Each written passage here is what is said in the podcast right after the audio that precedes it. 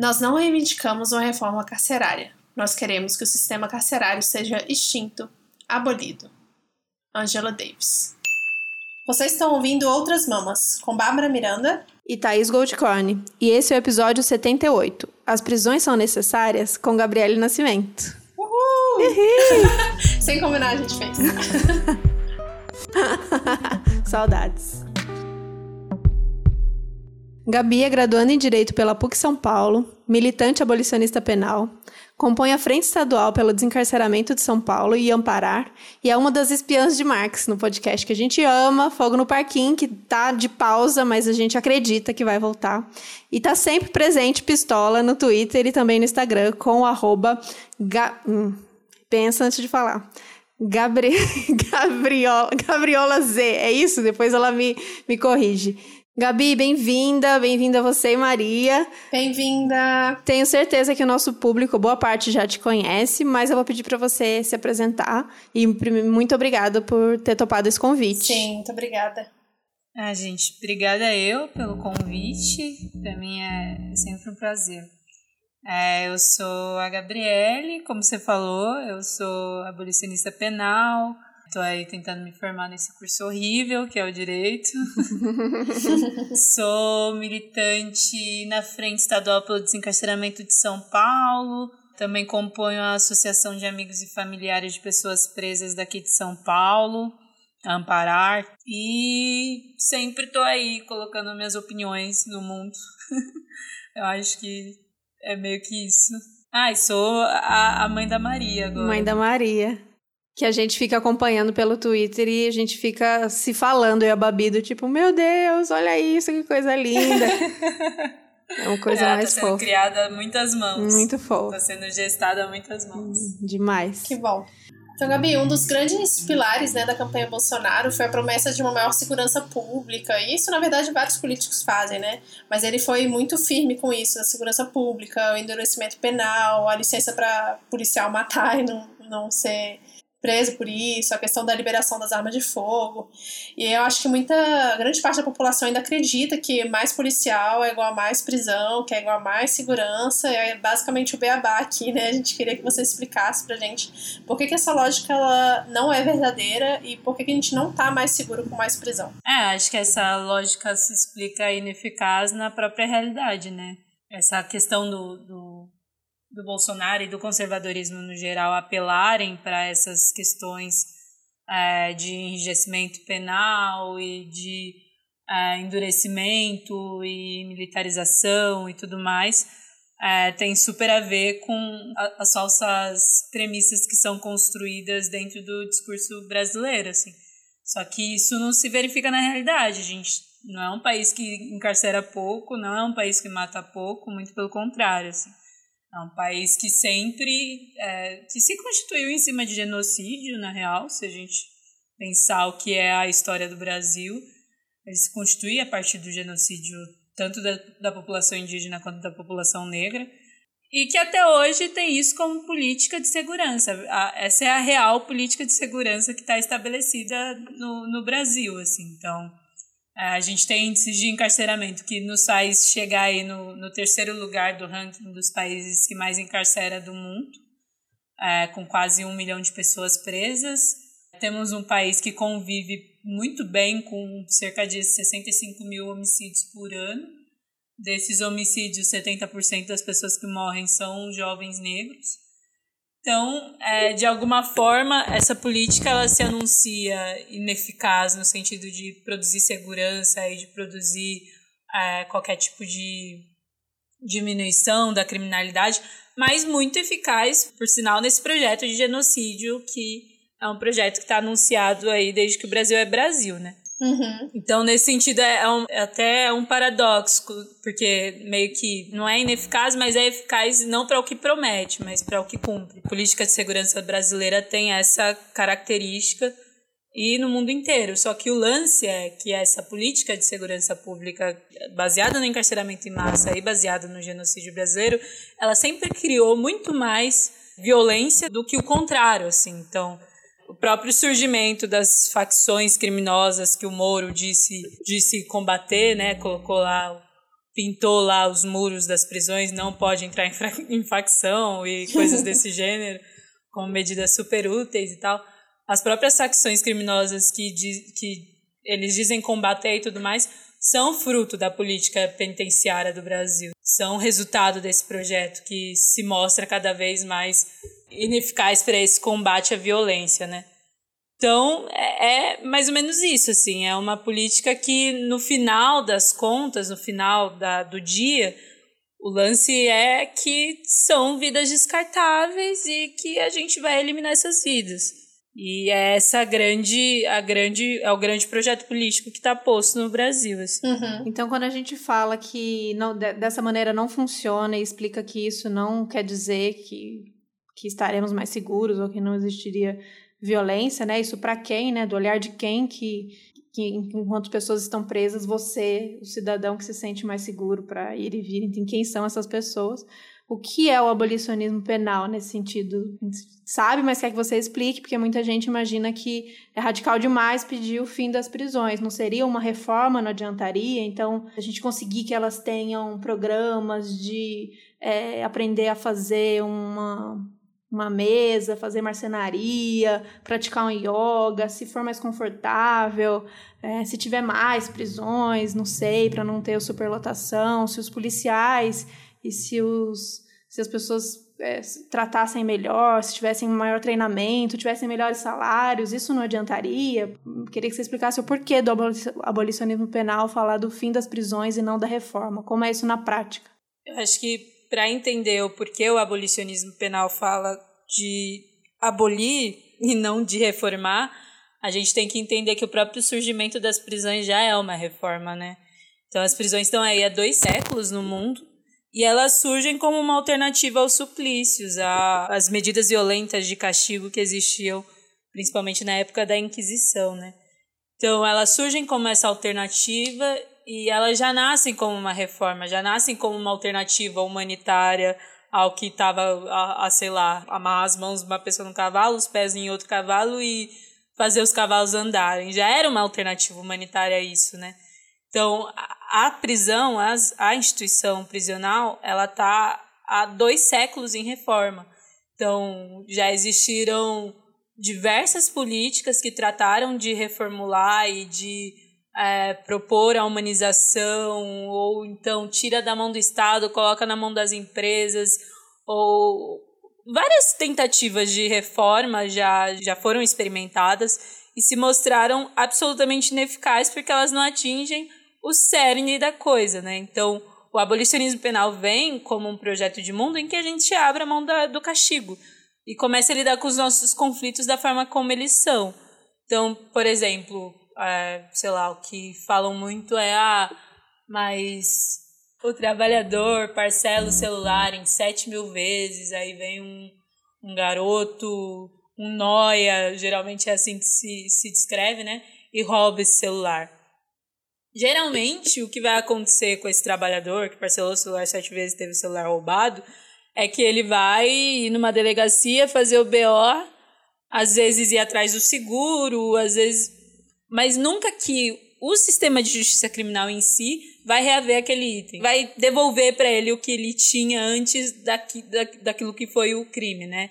Então, um celular de 4 mil reais, ou um celular de 2 mil reais, ou um celular de mil reais, que seja, mas o sistema penal vai perseguir o garoto que roubou aquele celular. E para manter aquele garoto preso, ele vai gastar mais dinheiro do que se gastaria para ressarcir a pessoa que foi roubada. Então, assim, é, é uma lógica de castigo que, no final, o que, que ela produz, né? Tipo, no final, qual, qual é a utilidade? A gente está se sentindo mais, mais seguro? Está se sentindo com os danos reparados? Ou qualquer coisa do tipo? Não. Então, o abolicionismo penal entra como um projeto de mundo, em que, primeiro, a gente parta de pontos.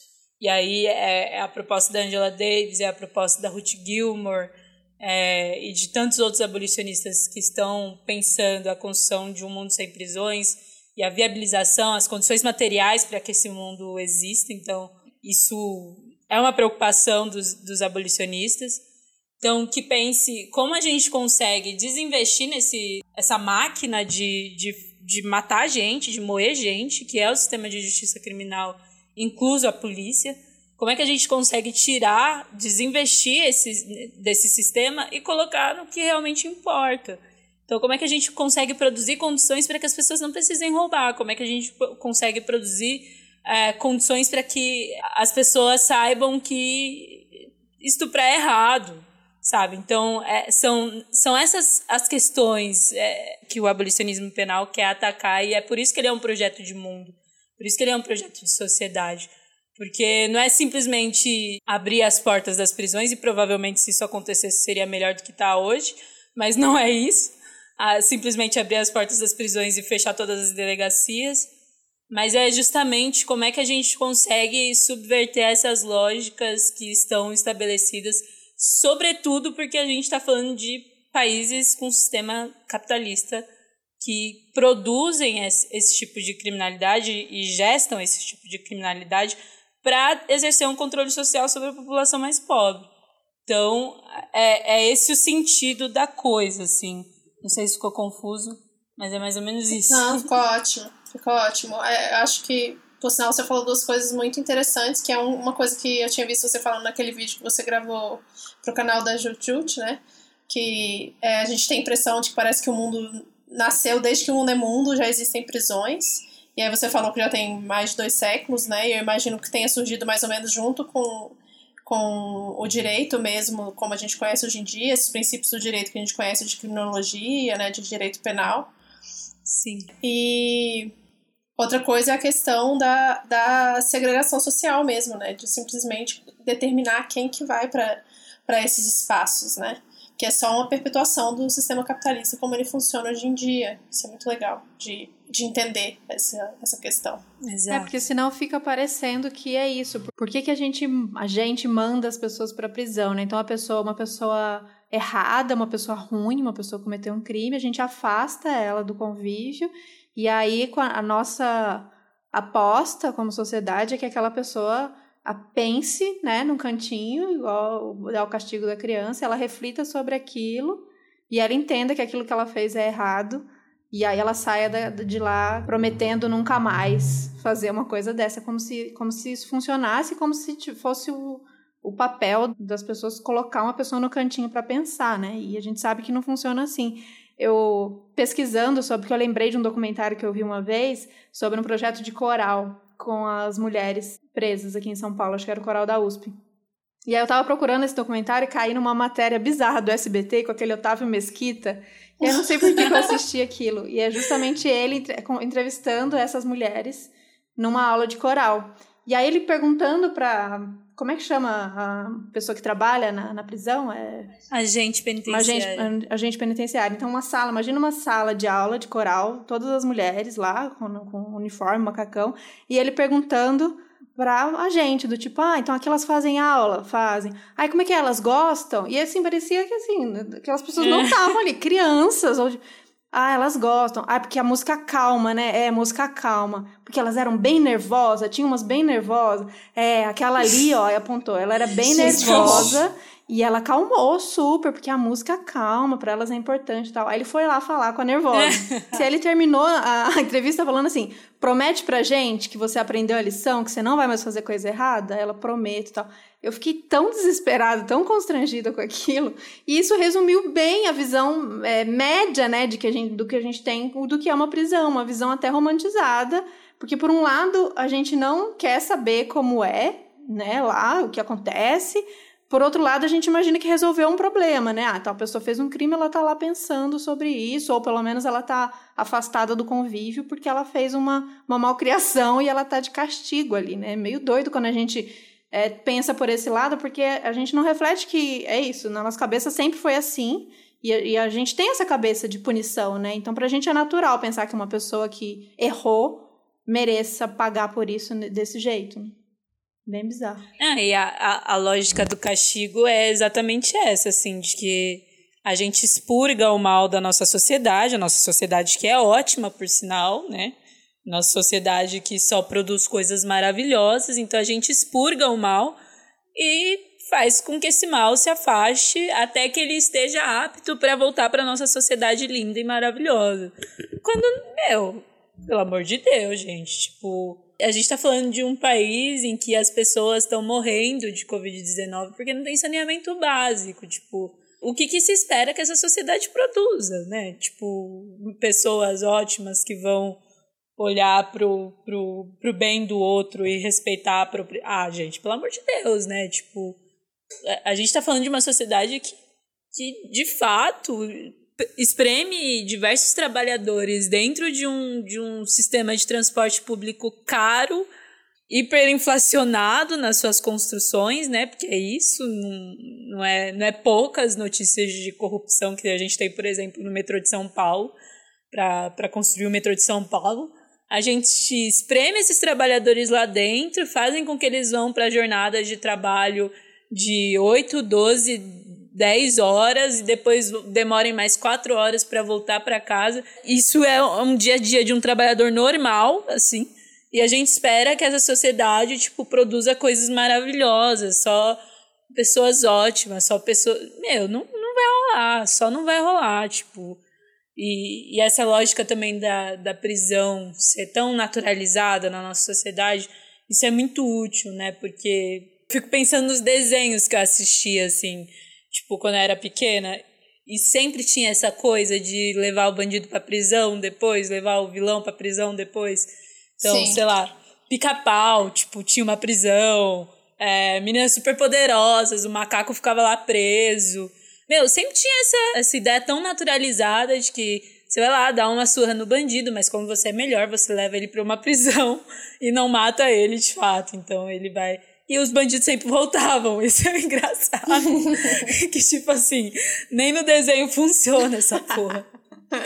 Então, assim. é, é muito louco quanto isso está naturalizado e é, tipo, passado como uma instituição que sempre existiu e que tá aí, sem, não, não teve interesses sociais, históricos, políticos por trás do surgimento, não tem por trás do, da manutenção dela, né? Acho que isso é, é bem útil para que elas permaneçam aí. Sim. E tem a questão de, tipo, quem vai pra prisão e pelo quê, né? Porque eu tava conversando com uma amiga também, Thaís, é, que é advogada e a parte dela sempre foi direito penal, que ela mais gostou de estudar, trabalhou muito tempo na Defensoria de São Paulo. E aí ela falando, Tá, assim, crime por crime, de acordo com a Constituição, que as leis que a gente tem, todo mundo cometeu. Eu, você, sua mãe, absolutamente todo mundo cometeu. seja desde falsificar a assinatura de sua mãe ali no formulário da escola, até qualquer outra coisa besta, assim, todo mundo já cometeu. E por que que a gente não vai pra prisão se todo mundo comete crime, né? E quem são as pessoas que vão e pelo que que elas estão sendo indiciadas por crime? Você parar para pensar, porque não faz nem sentido que não teria prisão para prender todo mundo que deveria ser criminalizado de acordo com a lei, né? Ah, é um grande funil, né, o sistema penal no Brasil. O sistema de justiça criminal é um grande funil, em que meio que a seletividade penal vai, vai produzindo uma espécie de delinquente ideal. Então, a gente tem aí, a maioria das pessoas estão presas são ou por crimes relacionados à propriedade privada, então roubo ou furto, e crimes relacionados à lei de drogas de 2006, que tráfico, comércio e, e coisas do tipo. Então, assim, é, é, um sistema extremamente caro, extremamente grande, que desmantela comunidades inteiras, né? Porque o produto da guerra às drogas dentro das, das favelas, o que, que permite, né? É, eu acho eu, eu fico pensando nisso, tipo, comecei a pensar principalmente agora que que tô gerando uma criança, mas que que autoriza um governador a, a entrar num, num helicóptero e balear uma comunidade, sabe? Desferir tiros para uma comunidade. Senão essa construção de, de criminoso, né? Essa construção de que se essa pessoa rompeu com a lei, logo eu estou autorizado a, a matar essa pessoa. Eu tenho poder sobre vida, de vida e de morte sobre essa pessoa. Então, só um, um, discurso tão bem enraizado na sociedade quanto esse relacionados à criminalização que autoriza que um governador entre num helicóptero, atire numa comunidade com várias pessoas andando, vivendo suas vidas e nada aconteça com esse cara, né? Porque é isso, o Itzel tá aí, firme e forte. Vai sofrer um impeachment, mas por causa de corrupção. Não vai sofrer um impeachment porque ele é um genocida do caralho, sabe? Tipo, é, é muito louco quanto essas. Isso cria até. acaba por criar até territórios é, que são. territórios inteiros que são criminalizados e que são passíveis de um cara atirar a esmo atingiu uma menina de 8 anos, como foi o caso da Agatha, um menino de 14 anos, como foi o caso do João Pedro, ou de tantos outros, de tantas outras crianças que vão sendo mortas por esse tipo de política, assim. E aí é, é isso, né? Tem quem está se sentindo mais seguro nesse contexto. É, e o, e o papel da polícia nessa história, né? Então é importante a gente falar que uma coisa, eu acho que eu já ouvi você falando isso também, que uma é, uma luta não existe sem a outra, né? Não adianta a gente falar de fim das prisões sem falar do fim da polícia, né? Porque uma coisa está é, atrelada à outra e que também não é uma uma instituição que tá que é possível uma reformulação quando a gente ouve falar também mesmo discurso ah de repente se melhorar os salários eles também são trabalhadores que estão sempre é, é, sofrendo nessas questões não tem treinamento aí né não não tem mais noção do que, que é, que é certo e errado. Será que matar uma criança? Eu perco a noção, eu não tenho treinamento. Então eu perco a noção se matar uma criança é certo ou é errado. E o que, que, que a gente pensa disso? É, muito louco, porque no Brasil houve um esforço muito grande para desatrelar. Acho que de, de vários, vários fatores contribuíram para isso. Mas é, é, é um problema que eu vejo tanto no campo do movimento negro quanto no campo mais progressista, um, um esforço muito grande de desatrelar a luta anti-genocídio da população negra com a luta anti-cárcere, sendo que as, os dois projetos são complementares, assim. Então, o, o quanto o cárcere também é uma máquina de produzir morte, né? Um exemplo bobo, mas que traduz muito disso, é, é sempre, sei lá, o da Atena, quando ele vai falar de foi um garoto foi assassinado pela polícia, vamos, vamos supor.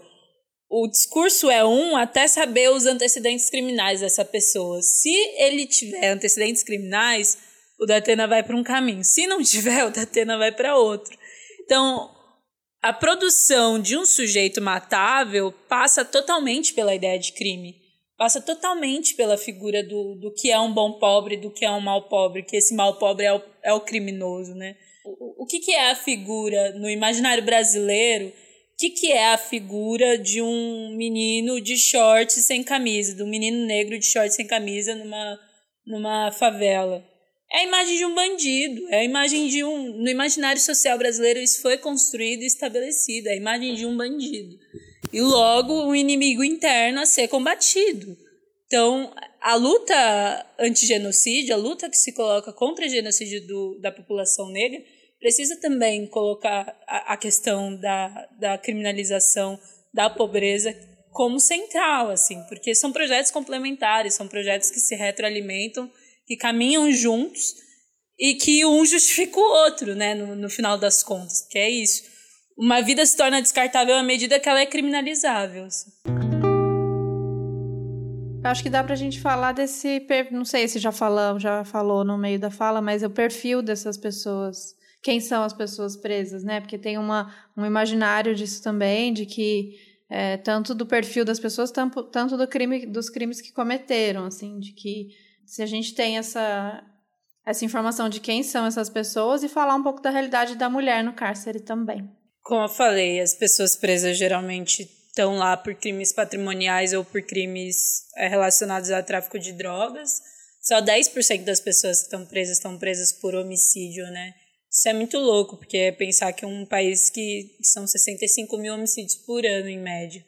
Então, é isso, né? Os homicídios, essas vidas, essas 65 mil vidas anuais, que são em sua maioria de jovens negros, elas não são passíveis de, de haver uma investigação e descobrir quem matou, porque são vidas absolutamente matáveis. Então, nem para isso o sistema penal que diz proteger o, os crimes mais hediondos possíveis são crimes contra a vida, nem para isso ele serve, né? Então, nem no discurso serve. É, então são, são geralmente essas pessoas. No contexto do encarceramento feminino, a questão do tráfico de drogas fica ainda mais evidente, assim, fica ainda mais aprofundada. É, são 65% das mulheres que estão presas estão presas por é, tráfico de drogas. E houve um aumento considerável desse, considerável mesmo, assim, de mais de 600% do encarceramento feminino de 2006 para cá, depois da lei de drogas do governo Lula, valeu por mais essa. E a maioria dessas pessoas são negras, tanto no cárcere masculino quanto no cárcere feminino. A maioria dessas pessoas é, possuem baixa escolaridade, a maioria dessas pessoas são pobres, a maioria dessas pessoas, aqui em São Paulo pelo menos, são dos grandes centros urbanos, das periferias dos grandes centros urbanos. Então, são, são essas pessoas que estão presas, né? São essas pessoas perigosas que o, que o sistema penal persegue.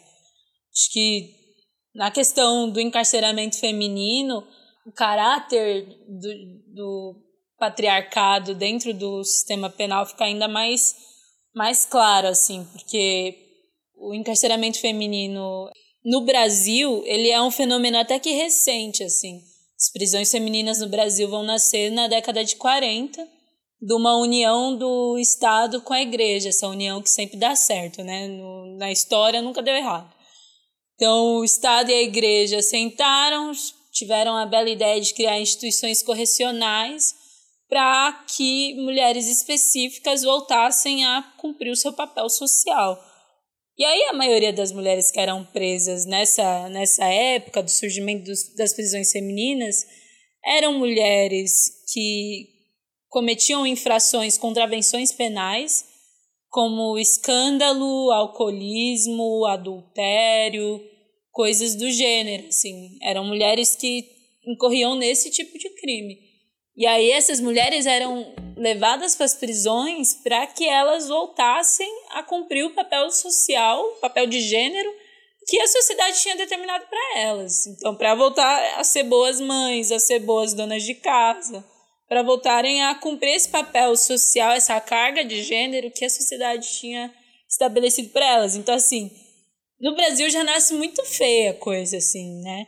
É, com o aprofundamento do, do encarceramento em massa e a ascensão do neoliberalismo também em 2006, o encarceramento feminino vai crescer muito assim, tipo, radicalmente, é 600%, e vai atingir prioritariamente mulheres que, que na prática, né, se a gente destitui todo o moralismo que existe por trás das, da, da guerra às drogas, na prática elas estão comercializando uma substância, né? Tipo, no, final é isso, são vendedoras. Ou produtoras, ou qualquer tipo de, de coisa desse tipo. São mulheres que, na verdade, nem sempre, na maioria das vezes, não têm um, um cargo alto dentro de, das organizações que elas integram, né? E que desempenham esse tipo de função é, porque elas são mães, para complementar a renda. Então, a maioria dessas mulheres tem mais de dois filhos e tem uma, uma questão relacionada à própria baixa escolaridade. Então, são essas mulheres que, que estão sendo presas. E dentro da prisão acontece algo que é a penalização, porque o Estado é generificado, né? Eu acho que isso some um pouco de vista, às vezes, quando a gente está fazendo essa discussão.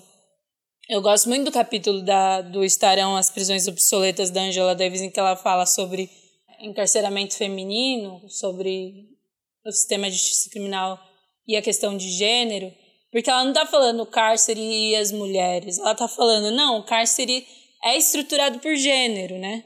Então, ela está falando que não é só uma questão de que o, estão prendendo mulheres, é justamente como o gênero é utilizado como tecnologia, inclusive de tortura. Então, existe um índice muito alto de violência sexual, tanto por parte da polícia quanto por parte de agentes penitenciários, é, que é cometido por esse sistema de justiça criminal, que inclusive diz que, com, que combate estupro, né? Maior violador sexual que existe no Brasil é a polícia militar, é o sistema de justiça criminal. Então, todas essas coisas acabam sendo utilizadas como tecnologia. Maternidade dentro do cárcere, mesma coisa. A maternidade é usada como tecnologia de tortura. Uma mulher é, grávida dentro da prisão, ela passa por um período de quatro, seis meses, de quatro a seis meses, em que ela só vai ser mãe. Então, assim, ela tá o tempo todo cuidando daquela criança, assim. E depois desses seis meses, ela nunca mais vai ser mãe. Porque ela vai ficar presa sem aquela criança. Então, é, é uma relação de hipermaternidade e depois de hipomaternidade. Essas mulheres sofrem, sofrem no porpério algo que é, é impossível falar de maternidade saudável dentro do cárcere, né? Dentro de uma instituição que utiliza a maternidade como tortura. Então, são várias questões. Por, exemplo, mulheres que não desempenham, é, não atendem às expectativas de gênero que a sociedade espera delas. Mulheres que, inclusive, não performam as expectativas de gênero. Mulheres que têm cabelo curto, mulheres que.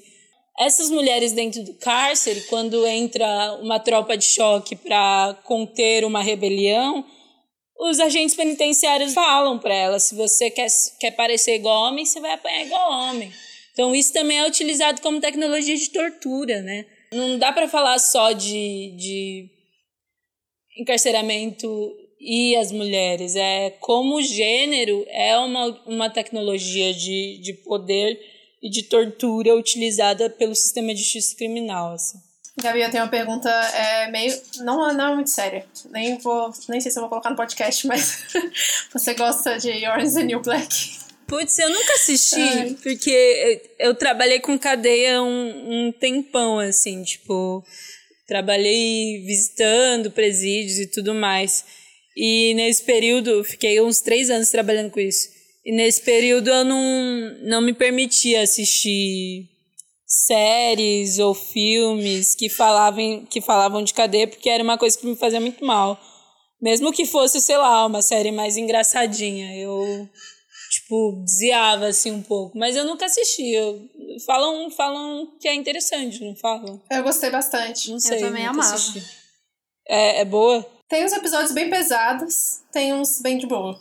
Mas pega, mais um, pega um pouco disso tudo que você falou, só que óbvio, né? É uma versão bem é, norte-americanizada, bem liberal, enfim, de várias uhum. coisas.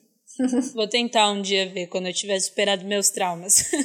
Nossa, mas muito louco essa, essa história do, do surgimento da, das prisões femininas, eu não tinha ideia.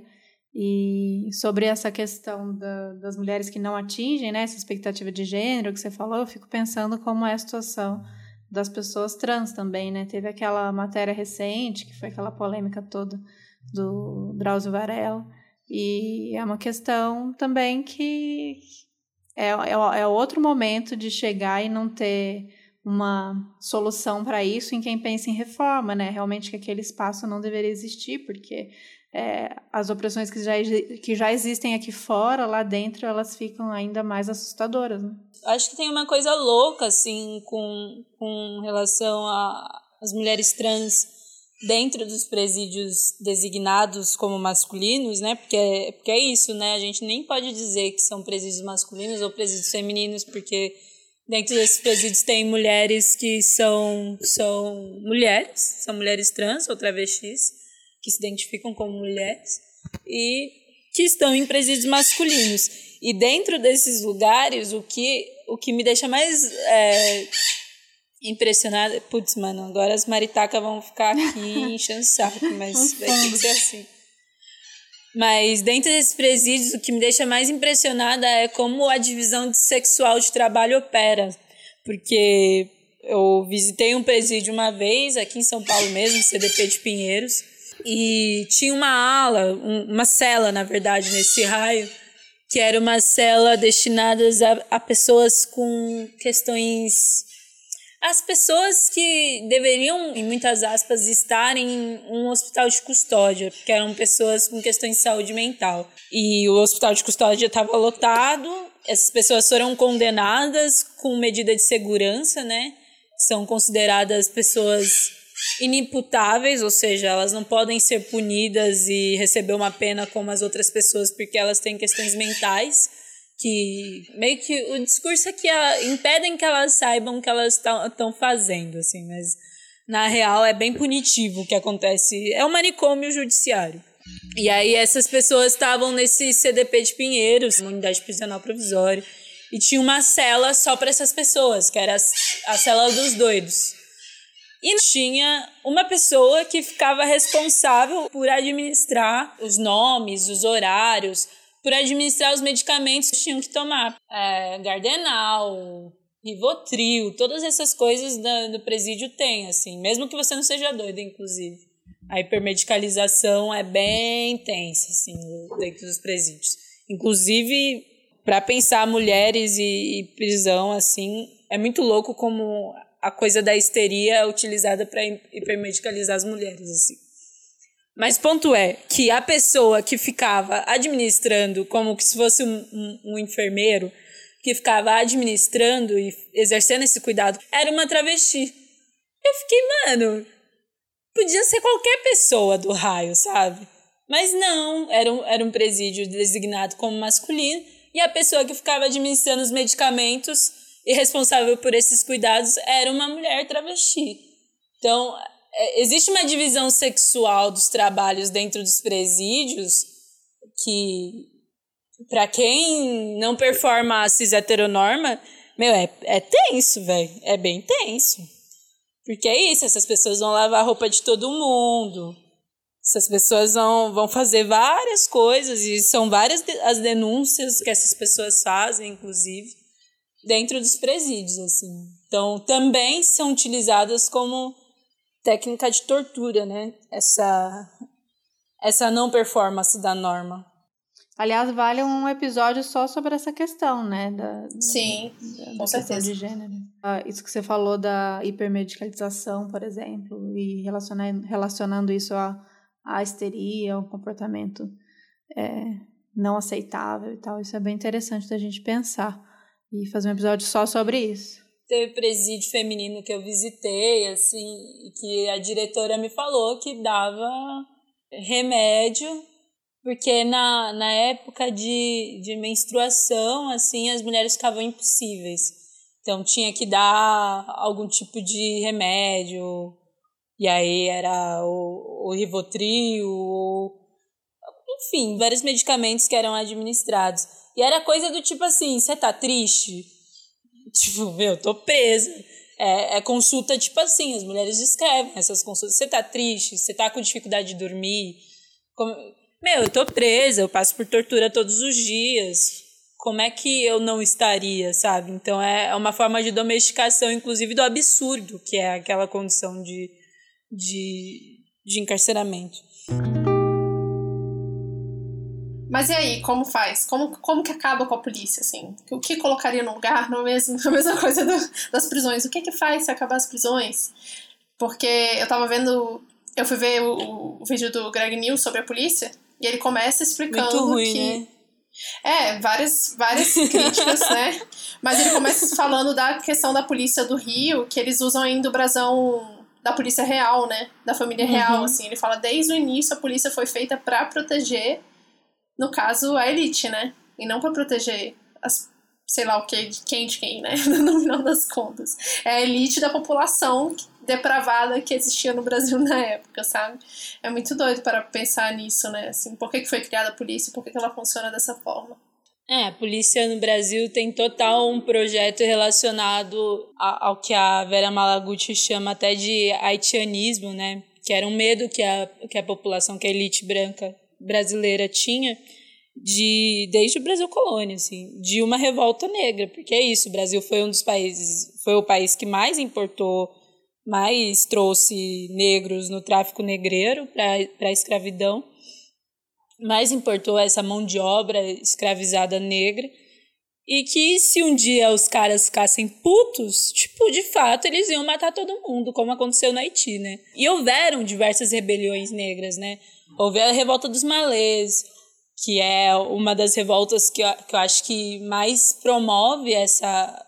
A Vera Malaguti vai estudar o medo na cidade do Rio de Janeiro e vai falar muito da, da revolta dos malês. Houve o, o quilombo do Zumbi dos Palmares, então houve é, essa tentativa de, de criminalizar e de criar uma, uma espécie de, de guarda que pudesse proteger a propriedade privada e proteger a, a, a o bem-estar da população branca e elitizada que aqui vivia, né? Então, a polícia está totalmente ligada a isso, né? Agora, o que fazer? Antes eu ficava até eu até respondia mais séria agora essa pergunta. Mas agora que aconteceu Minneapolis, agora eu falo, ah, e se a gente botar fogo nas delegacias, assim, tipo. de boa. Só jogando uma ideia.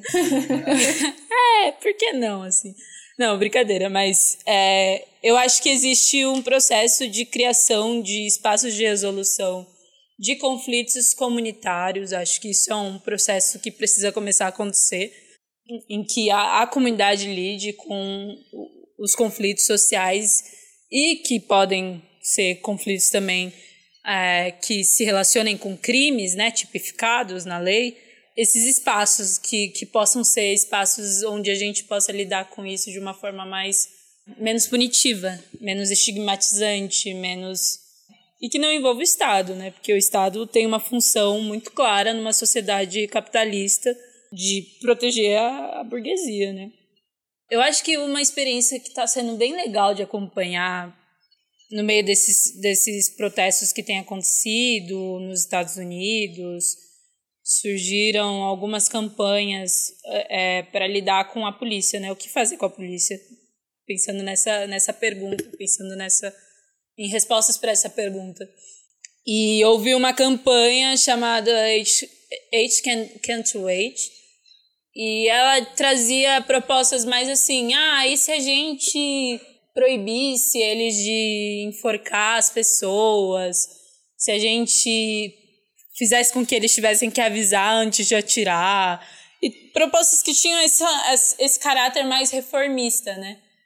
E vários outros, outros grupos, grupos que se identificam com o abolicionismo penal. É, o Critical Resistance também está bem à frente disso, que é a organização que a Angela Davis e a Ruth Gilmer integram. Eles fizeram uma contra-campanha, eu achei muito legal, porque eles citaram a, a outra campanha e fizeram essa contra-campanha mesmo. Assim. E elas, elas fizeram uma campanha chamada Hate to Abolition, em que elas propõem oito pontos, que também tem uma proposta, um viés reformista, mas reformas que atinjam o cerne da polícia, atinjam a polícia enquanto instituição, atinjam a prisão enquanto instituição. E não vão nessa firula de perfumar a merda, né? para ser mais clara, assim. Então, acho que existem processos de reforma que precisam acontecer, mas essas reformas precisam atingir o cerne dessas políticas que estão estabelecidas no Brasil. Como, por exemplo, desinvestimento. Acho que é uma coisa que a gente precisa pensar. Por que, que o orçamento do, do, da segurança pública no Brasil é tão alto? A gente precisa tirar essa grana desses caras e colocar essa grana em outros lugares, colocar essa grana para que as pessoas não precisem presas, para que as pessoas não, não precisem, né? Para que as pessoas não precisem, é, sei lá, ter que se alistar numa guerra para sobreviver, assim. Então, acho que são todos esses processos que abolicionistas vêm criando e vêm pensando e tentando apontar possíveis caminhos que a gente precisa começar a pensar. O que fazer, como vai ser uma sociedade abolicionista, eu não sei também. Tipo, acho que essa, essa resposta é meio é meio ingrata, né, a gente pensar o, o, como vai ser, o que vai ser. Eu sei o, o que está sendo agora, assim, eu sei o que, o que é o que é hoje o mundo é, balizado em uma perspectiva que é, castiga as pessoas e não oferece para as vítimas de crimes qualquer tipo de respaldo, né? Porque é isso, no final o sistema penal ele não produz segurança para quem está sendo atingido pela, pela criminalidade, pela violência que ele mesmo produz, e nem mesmo é, qualquer tipo de reparação para quem vai ser preso. Né? Então, é mais ou menos por aí. Ah, o momento risos aqui, perguntas que você deve sempre ouvir. Abolicionista penal pode comemorar a prisão da Sarah Winter? Ah, nossa! Ai, cara, não, Não sei, eu, eu já fui mais moralista com essas coisas. Agora eu sou meio foda-se. Acho que toda vez que alguém for preso, abolicionista penal tiver que falar, não, não vai. A gente não faz mais nada da vida. Mas eu acho, eu preferia bater na Sarah Winter. Eu, eu preferia, tipo, quando ela fala que queria sair no soco com Alexandre de Moraes. Eu queria que ela estivesse falando isso pra mim, assim, porque eu queria sair no soco com ela. eu amei o meme, não sei se vocês viram, da. da como é que é aquilo? A tornozeleira que aí ela colocou presa tal, daí tem, ela tava usando uma sapatilha muito horrorosa, e alguém fez um meme presa por é, extremo mau gosto usar uma sapatilha horrorosa. Ô, oh, mulher cafona. É, aquela sapatilha é feio, né? Não, de bico, de bico fino ainda, aqueles de matar barata no canto da sala, sabe? É muito feio. Essa mesmo. ai, ai. Pois é, então com esse pensamento, acho que para quem ainda não acompanhava, não acompanhou as participações da Gabi falando sobre isso, alguns canais que a gente inclusive quer indicar depois para vocês, pessoas que falam sobre isso, o canal do Igor Leone, por exemplo, do próprio Samuel, é, Angela Davis, gente, que o povo ama amar Angela Davis, mas nessa parte fica meio, ai, não tenho certeza disso, então não tenham dúvida né, em relação a isso e leiam esse, esse livro, inclusive eu li o, uma introdução, uma tradução, existe o livro físico, né, do Estariam as Prisões Obsoletas, mas eu li uma introdução, assim, do, do, do primeiro capítulo na internet, vocês encontram fácil, vale muito a pena, e eu queria que a Gabi então falasse para quem está tendo contato pela primeira vez com isso, que às vezes pode parecer assustador, pode dar um medo, pode pensar, não, isso não funciona, é, até entendo, mas acho utópico, acho maluquice, eu tenho medo. É uma mensagem para quem está ouvindo sobre isso pela primeira vez.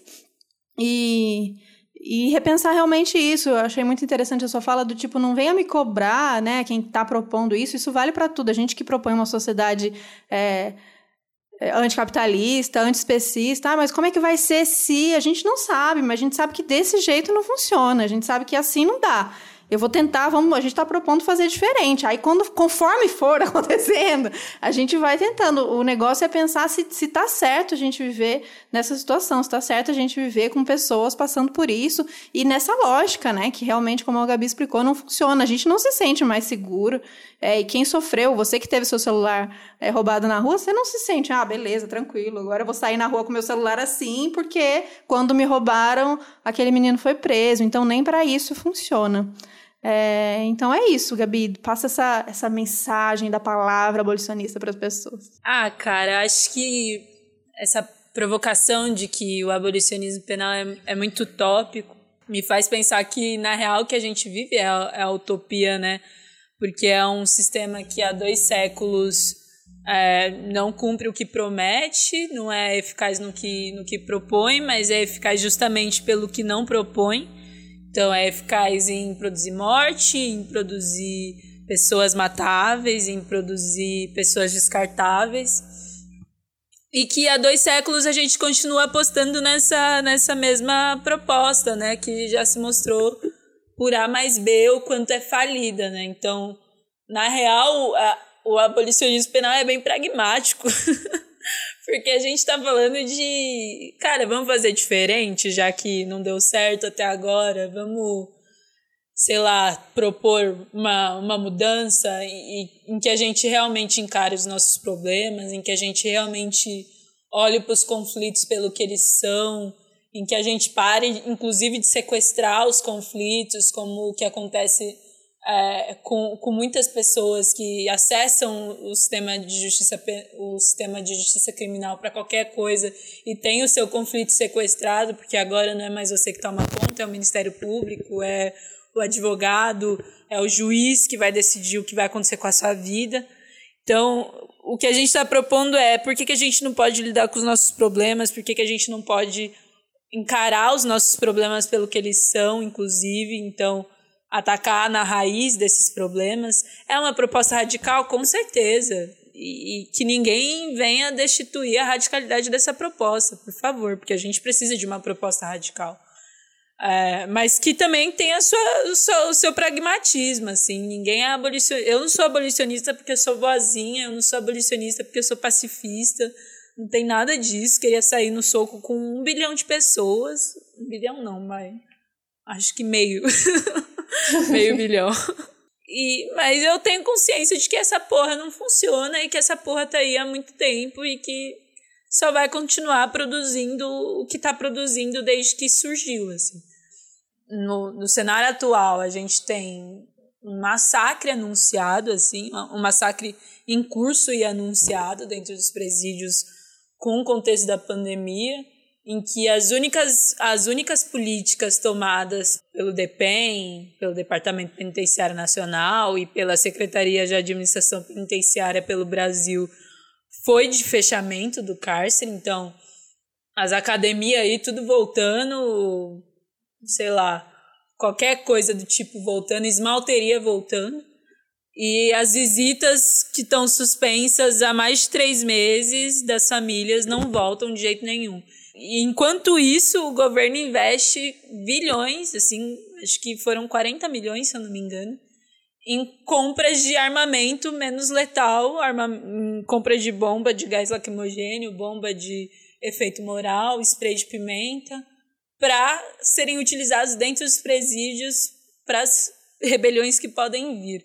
Então, assim, dinheiro para adaptar e para fazer com que as visitas aconteçam com o mínimo de condições sanitárias teria, né?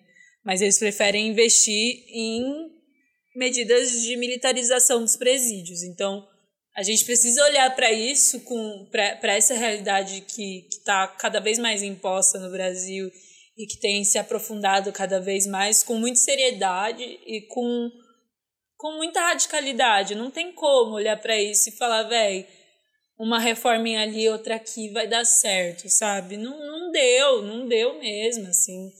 A política de drogas de 2006 era pensada para tirar o, o usuário da figura do criminoso, só serviu para criminalizar mais quem faz o, o tráfico de drogas e inclusive quem é usuário, mas que o sistema de justiça criminal o usuário é quem eles acham que é. E, ou seja, um menino filho da desembargadora com três toneladas de, de maconha pode ser um, um mero usuário, enquanto Rafael Braga com 6 gramas de cocaína pode ser um mega traficante, o traficante mais, mais perigoso do complexo que ele mora. Por A mais B está dito que não vai dar certo. É um sistema é, estruturado pelo racismo, estruturado pela, pelo capitalismo, estruturado por gênero. Então, não, não tem como dar certo para todo mundo, assim, para a maioria das pessoas. E que produz esse tipo de descartabilidade, produz esse tipo de é, pessoas que podem ser assassinadas a qualquer momento, que não vai ter nenhuma crise pública, nenhuma crise ética em torno disso. Então, acho que passa primeiro pelo, por reconhecer a vida das pessoas, sabe? Por reconhecer que aquelas vidas, inclusive, são passíveis de luto, que aquelas vidas de fato importam, né? Porque isso não é só um jargão para a gente colocar no nosso Instagram, mas é para fazer valer no dia a dia que vidas negras importam, que vidas LGBT importam. E demarcar isso. O abolicionismo penal é, é nada mais, nada menos que, que tudo, na real. Valeu, Muito bom. Maravilhosa. Então, quem, quem quer ler mais, quem se apaixonou, quem quer estudar, como que te. Primeiro que te, te segue no, no Twitter, mas a gente estava falando sobre a sua newsletter que você começou a escrever e tá muito incrível. A gente adorou a primeira. Queria que você falasse um pouquinho. Ainda dá para o pessoal se inscrever ou já bugou o sistema de tanta gente que se inscreveu? Não, super dá, sim. Tá na minha bio do Instagram e também tá na minha bio do Twitter, assim. É porque são, é um link meio grande, assim, ele é gerado automaticamente.